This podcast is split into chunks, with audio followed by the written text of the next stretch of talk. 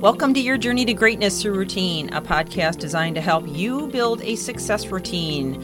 My name is Michelle Steffes, and I'm author of the book, and I'm excited to come to you today with more insights and ideas to accomplish your success routine because it's not the big things we do, but the little things we do every day that make the biggest difference. So let's get on with the podcast.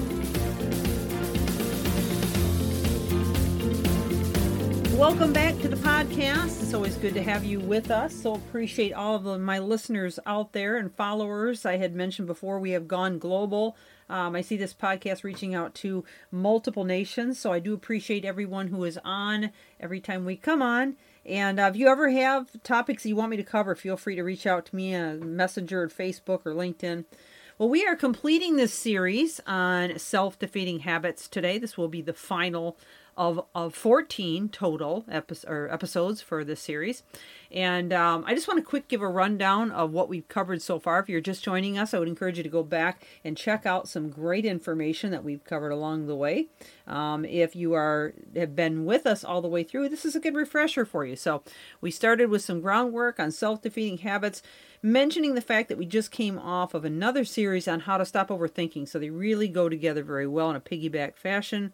And then uh, we went on to influences and self contradictions, and boy, are we guilty of that. So if you want to find out what that's all about, go back and listen to any of these. Uh, focus and control. And then part four was excuses is another self defeating habit, and we're all guilty of it.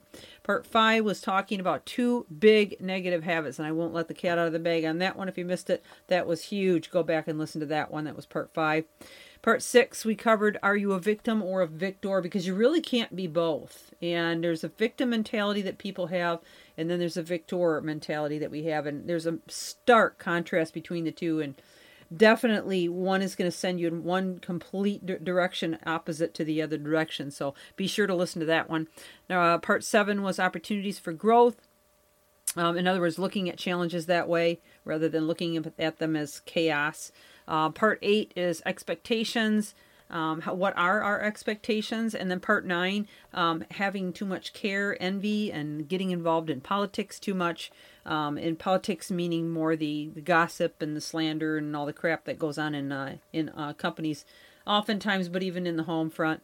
And then we talked about quitting too soon, being part ten the many faces of fear. And then yesterday we talked about moving past the loss and how we can often get stuck at that place. So uh, let's go ahead and move on to our final episode. And it is not asking for help or what you need. And we all get caught in that trap from time to time you know whether it be someone to help you with a, a, new skill that you need to learn or something you need to learn on your job or or even asking your boss hey you know i really like that promotion. You know how can i get it? What can i do to make a difference? You can't assume that people know what you need. You know if you're in a relationship you can't assume that your partner knows exactly why you're upset or what you need or what you're lacking. And i'm not saying just to be rude and barge in and say well i want this and i want that and i need this and i need that I'm saying that you've got to have an open, authentic heart, but you also have to be open to listening to their side of it as well. So if you come at the right time, and that's a big part of this too, um, you don't want to ask for what you need when you're in the middle of an argument with the person. That that's going to be very self-defeating. And you don't want to ask when you're feeling down in the dumps and depressed, because oftentimes you will come across wrong. You want to ask for what you need or what you're looking for, what your wants are, when you are in a good state of mind and when that person that you're going to talk to has the time and it's it's also a good time to do it. So this is really a, a critical piece to this. And a lot of people just react, react, react. In fact, we've mentioned before, 85% of the population lives reactively, and that's very, very self-defeating. And uh, so we've got to be in control, and we have to be very intentional on all of these. Uh, every single point we've made every uh, episode we've had this is all about intentionality. It's about choosing. It's not about just flying by the seat of your pants and saying whatever comes to your mind. You've got to be very deliberate. So this particular one is no different. So uh, when we don't ask for what we need what happens is we feel cheated we feel slighted we feel ignored uh, we feel alone we feel angry um, we feel confused and lost or forgotten, and many times we feel rejected. But we haven't even stood up to ask. You know, um, I often will say to to people, you know, when when they're you know really stuck on the fence about whether they should ask or not, you know, well, okay, look, just go do it. You can't get fired, right?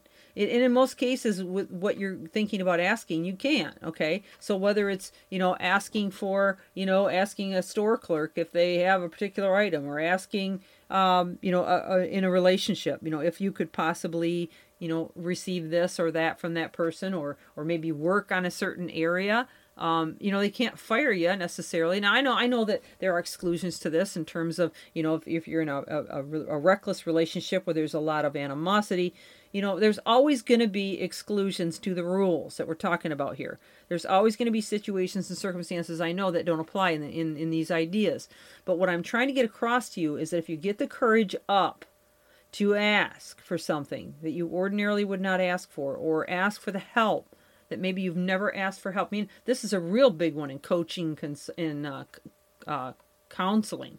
You know, people are so afraid to ask for help when they know they need it and they cannot seem to get past wherever they're at just from the help that they're getting or what they, with the knowledge that they have in themselves. So you've got to reach out beyond that and find out how to fix these things. Okay, for me, it's technology. I I got to ask more for help with technology, and you know many times I've had to pay for that help, and that's okay because now I can save myself however many hours it would have took me to try and figure it out. So be sure that you're asking for what you need, so you're not stressing yourself over things that you you don't have the capacity, uh, the talent, or the knowledge to do, um, or you know if you do have the time, then then learn how to do it. Okay.